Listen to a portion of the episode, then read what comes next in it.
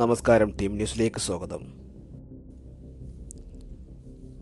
സർക്കാർ aided higher secondary സ്കൂളുകളിൽ plus one കോഴ്സുകളിൽ പത്ത് മുതൽ ഇരുപത് ശതമാനം സീറ്റുകൾ വർദ്ധിപ്പിക്കാൻ മന്ത്രിസഭ അനുമതി നൽകി. കോഴി കോഴിക്കോട് കാസർഗോഡ് കണ്ണൂർ വയനാട് മലപ്പുറം പാലക്കാട് ജില്ലകളിൽ ഇരുപത് ശതമാനം വീതവും. മറ്റു ജില്ലകളിൽ പത്ത് ശതമാനം വീതവുമാണ് വർധന. വർദ്ധിപ്പിക്കുന്ന സീറ്റുകളിൽ ഏകജാലക പ്രക്രിയ മുഖേനയായിരിക്കും പ്രവേശനം. അൺഎയ്ഡഡ് ഹയർ സെക്കൻഡറി സ്കൂളുകൾക്ക് വർധന ബാധകമില്ലെന്ന് മുഖ്യമന്ത്രി അറിയിച്ചു. അപേക്ഷകരുടെ എണ്ണം കൂടിയ പശ്ചാത്തലത്തിലാണ് സീറ്റ് വർധന. കേരളത്തിൽ പ്രതിദിന കോവിഡ് ബാധിതരുടെ എണ്ണം ഇന്നലെ ഏറ്റവും ഉയർന്ന നിലയിൽ ആയിരത്തി ഒരുന്നൂറ്റി തൊണ്ണൂറ്റിയഞ്ച്. ഉറവിടമറിയാത്ത എഴുപത്തൊമ്പത് പേരടക്കം തൊള്ളായിരത്തി എഴുപത്തി ഒന്ന് സമ്പർക്ക ബാധിതർ. ആയിരത്തി ഇരുന്നൂറ്റി മുപ്പത്തിനാല് പേർ കോവിഡ് മുക്തരായി.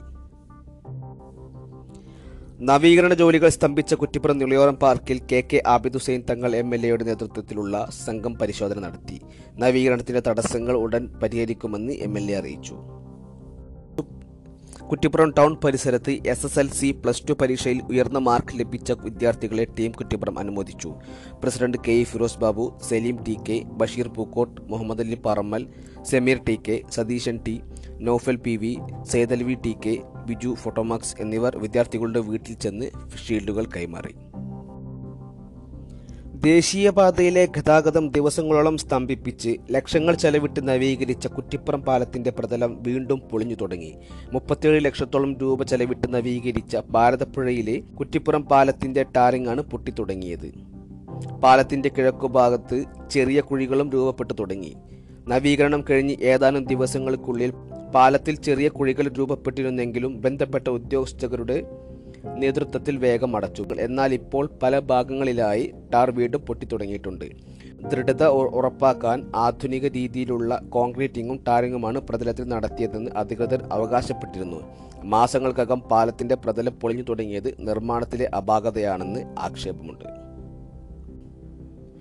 ജില്ലയിൽ ഇതുവരെ ഒറ്റ ദിവസം ഏറ്റവും കൂടുതൽ പേർക്ക് കോവിഡ് പോസിറ്റീവായ ദിവസമായിരുന്നു ഇന്നലെ. നൂറ്റി അറുപത്തിയേഴ് പേർക്ക് പോസിറ്റീവായപ്പോൾ നെഗറ്റീവായത് എഴുപത്തിയേഴ് പേർ മാത്രം. നൂറ്റി മുപ്പത്തൊമ്പത് പേർക്ക് സമ്പർക്കത്തിലൂടെ പോസിറ്റീവായതിൽ ഇരുപത്തി ഒന്ന് പേരുടെ ഉറവിടം വ്യക്തമല്ല. എട്ട് പേർ മറ്റു സംസ്ഥാനങ്ങളിൽ നിന്നും ഇരുപത് പേർ വിദേശത്തു നിന്നും എത്തിയവരാണ്.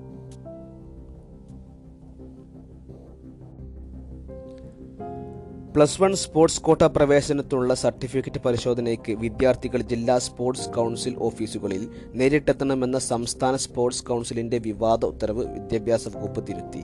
സ്പോർട്സ് കൗൺസിൽ സ്പോർട്സ് കൗൺസിൽ വെബ്സൈറ്റിൽ ഓൺലൈനായി അപേക്ഷിച്ചവർ അതിന്റെ പ്രിന്റ് ഔട്ടും സർട്ടിഫിക്കറ്റുകളുടെ പകർപ്പും ഇനി ഇമെയിലായി അതത് ജില്ലാ സ്പോർട്സ് കൗൺസിലുകളിലേക്ക് അയച്ചാൽ മതി. ആദ്യം വേണ്ടത് ആത്മവിശ്വാസമാണ്.